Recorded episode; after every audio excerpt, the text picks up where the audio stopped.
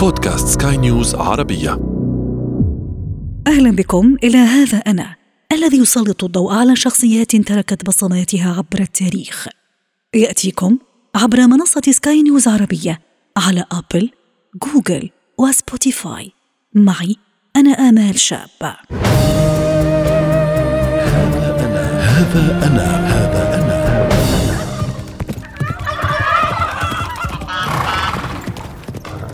قرية كفر طلحة شمال القاهرة.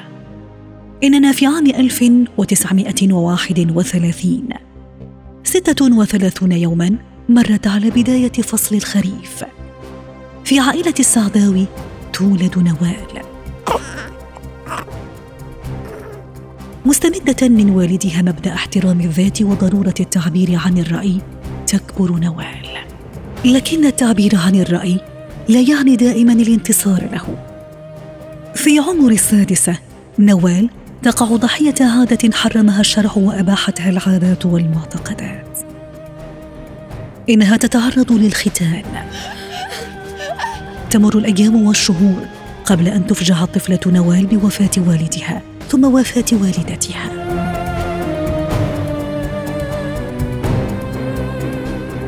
إنها تتولى مسؤولية عائلتها. مسؤولية لم تثنها عن مواصلة تعليمها والالتحاق بكلية الطب في جامعة القاهرة. وللكتابة حيز مهم في يوميات نوال. إننا في عام 1957 نوال طبيبة الأمراض الصدرية تصدر مجموعتها القصصية الأولى تعلمت الحب. نوال التي تعتبر الزواج مؤسسة للعبودية تختار زميلها دكتور أحمد حلمي زوجا لها قبل أن تتزوج ثانية من رجل يعمل في القانون لينتهي بها المطاف زوجة للروائي والسياسي شريف حتاتة وطليقته بعد ثلاثة وأربعين عاما من الزواج. بقلم مشاكس أحيانا ولاذع أحيانا أخرى تكتب نوال المديرة المسؤولة عن الصحة العامة في الوزارة عددا من المقالات. عام 1972 نوال السعداوي تنشر أول أعمالها غير القصصية المرأة والجنس. وهو الكتاب الذي عصف بمجلتها وبمنصبها في وزارة الصحة وأدخلها في عداء مع السلطات السياسية والدينية في البلاد. متاعبها لا تتوقف وكذلك انتقاداتها لما تعتبره اضطهادا للمرأة العربية في مجتمعها الذكوري. انتقادات نوال السعداوي كالشظايا المتطايرة لا أحد يمكن أن يتنبأ بوجهتها. لقد طالت هذه المرة الحزب الحاكم برئاسة أنور السادات.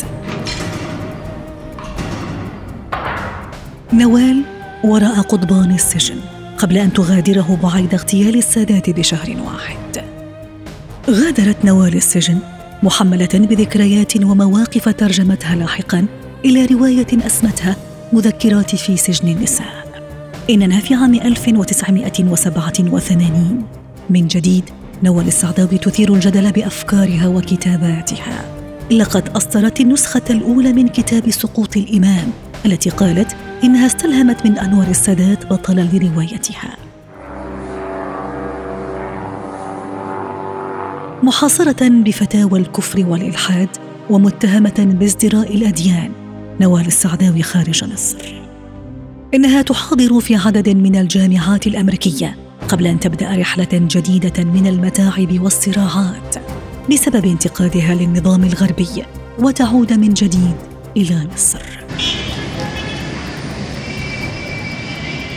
إننا في عام 2004 بعد أكثر من ربع قرن على منعها من الظهور في المشهد الثقافي ببلادها نوال السعداوي تنشر روايتها الأخيرة الرواية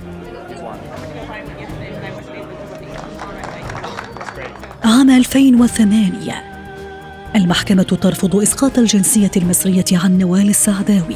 في دعوى رفعها ضدها أحد المحامين بسبب آرائها.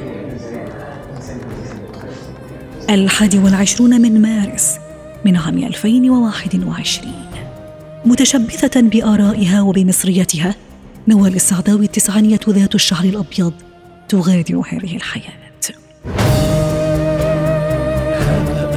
هذا أنا هذا أنا. نهاية هذه الحلقة من هذا أنا. استمعتم إليها عبر منصة سكاي نيوز عربية على أبل، جوجل وسبوتيفاي. ولنا لقاء. تقبلوا تحياتي. أنا آمال شابة في الإعداد والتقديم وتحيات المخرج يحيى جلال.